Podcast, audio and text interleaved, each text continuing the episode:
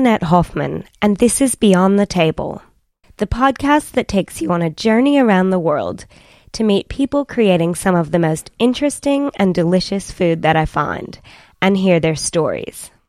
I'm sure you've noticed there's been a lapse in episodes of Beyond the Table lately, but don't worry, I haven't abandoned the podcast. The last couple months have been really busy. Over Christmas, I visited friends in Western Australia. I managed to squeeze in some hiking, mountain biking, and snorkeling amongst the food and wine tasting, and there may even be a podcast on the horizon. Then in January, I had a week in Melbourne, but probably what took the most time was that I decided to move from the Blue Mountains back to Sydney. Between all the time searching for a new place and the logistics of the move itself, I felt like a month just evaporated. But I'm back. I still have quite a backlog of interviews in the editing queue with immigrant cooks and chefs around Sydney. But before I bring you those, I have one more special episode from my trip home visiting family in October. Less than an hour from where I grew up, near Rochester, is the tiny town of Naples, New York, population 2,500. Naples is part of the Finger Lakes region, which gets its name from 11 long, fingery lakes. More than 100 wineries, distilleries, and breweries are dotted through the area, and the vineyards specialize in whites and cool climate reds.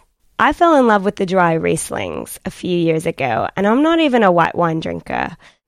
But the area is most famous for two things grapes and leaves. In autumn, the hillsides transform into a rainbow of color. Weekends can be chaotic, especially during the annual grape festival. But I can't visit home without making at least one stop there, and usually more.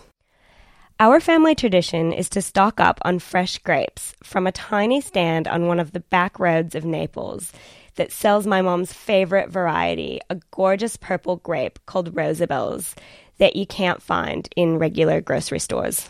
And of course, we also get Concords, the essential ingredient in the grape pie that mom makes from scratch each fall.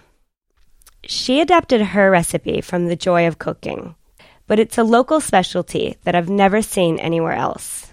So when I visited home this past fall, I decided to interview the region's most famous grape pie guru. I'm Monica Shank from Naples, New York. I've lived here all my life. Been in the business for 35 years this year. Monica is owner and baking extraordinaire at Monica's Pies. The business was born in 1983. It began as a way to use excess Concord grapes that were no longer in vogue with the wineries. We had grapes that we weren't using and the wineries weren't using because at that point white wine was the big thing. And we had a lot of Concord grapes and I thought, well, I can make a pie. You know, I made one a year. Back then, Monica and her husband had a few acres of grapes. And she wanted to do something that allowed her to stay home with her kids.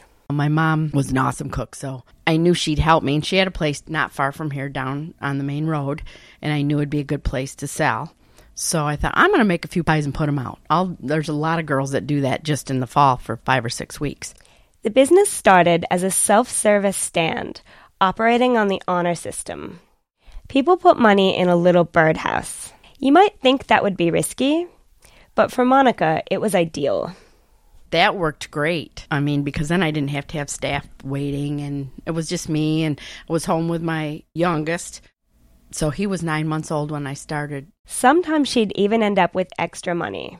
Or there'd be a note saying, I only had $5 and I'll put the money in next time. And they did.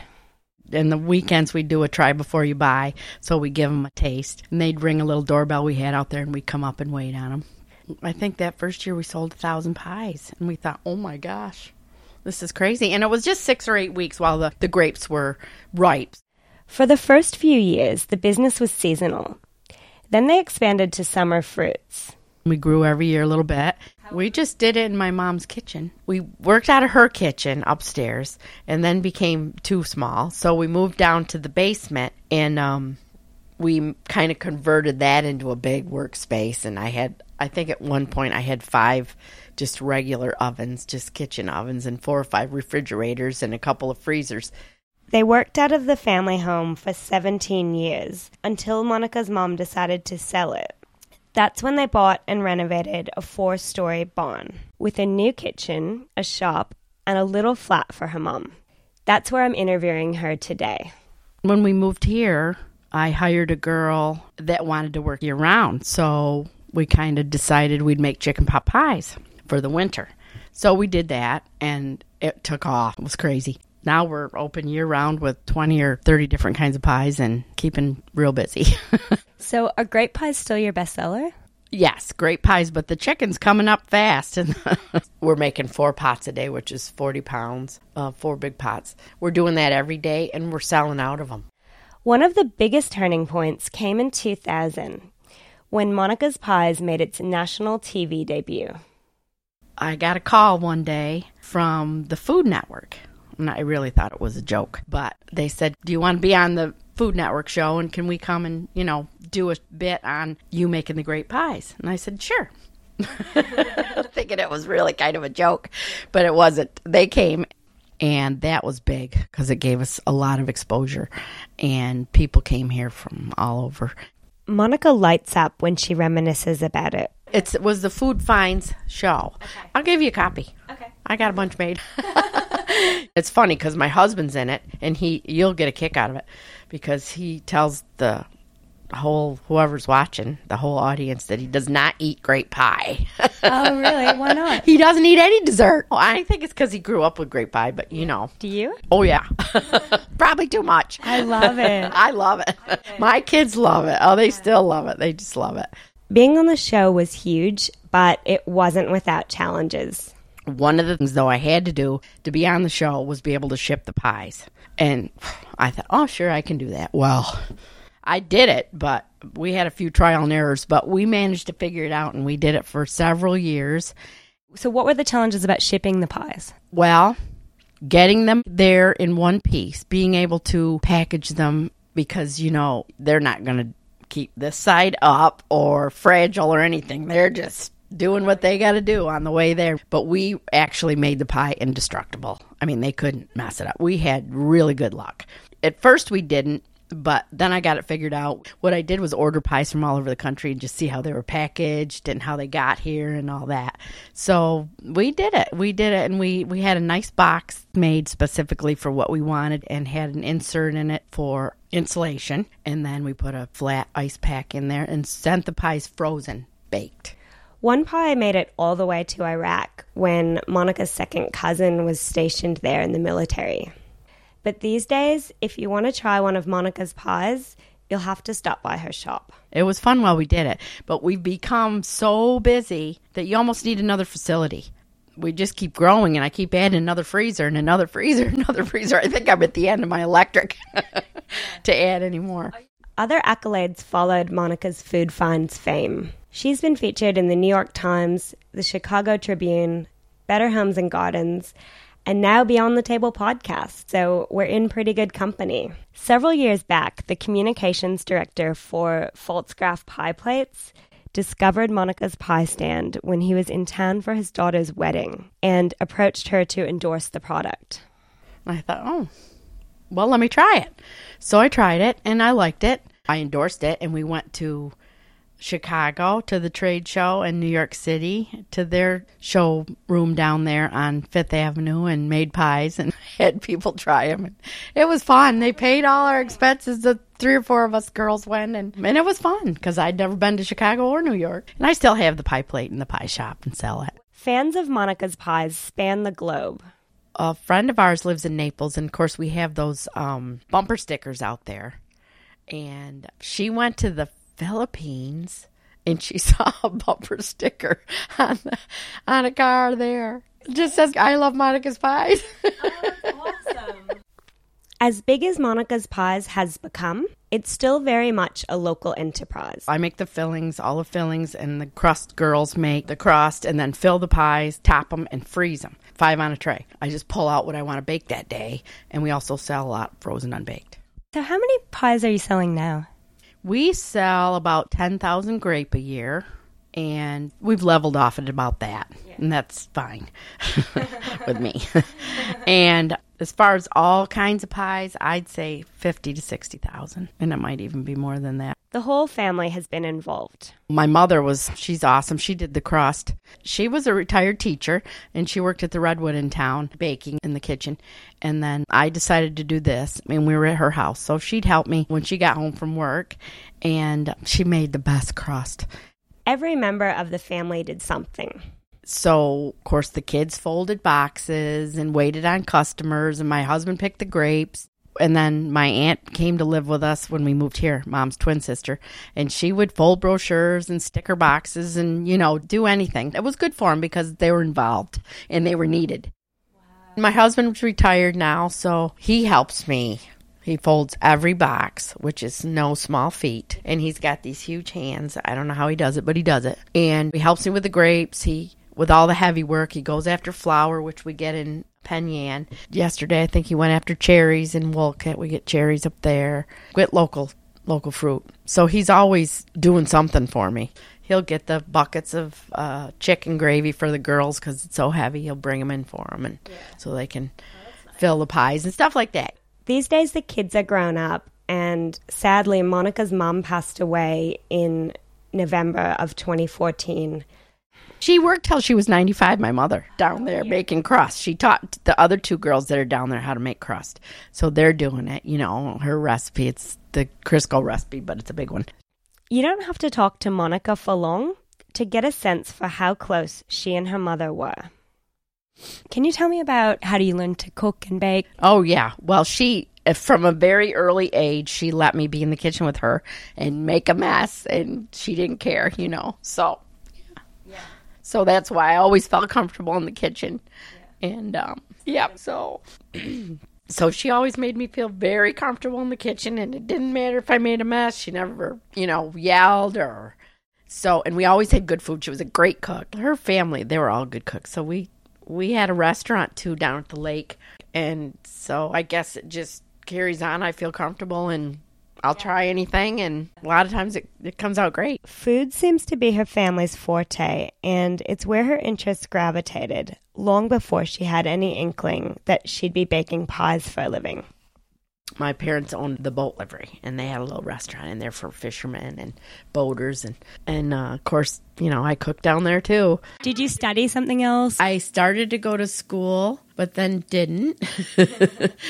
I started school and it was in the food service business. So once I thought about being a teacher because my parents were teachers.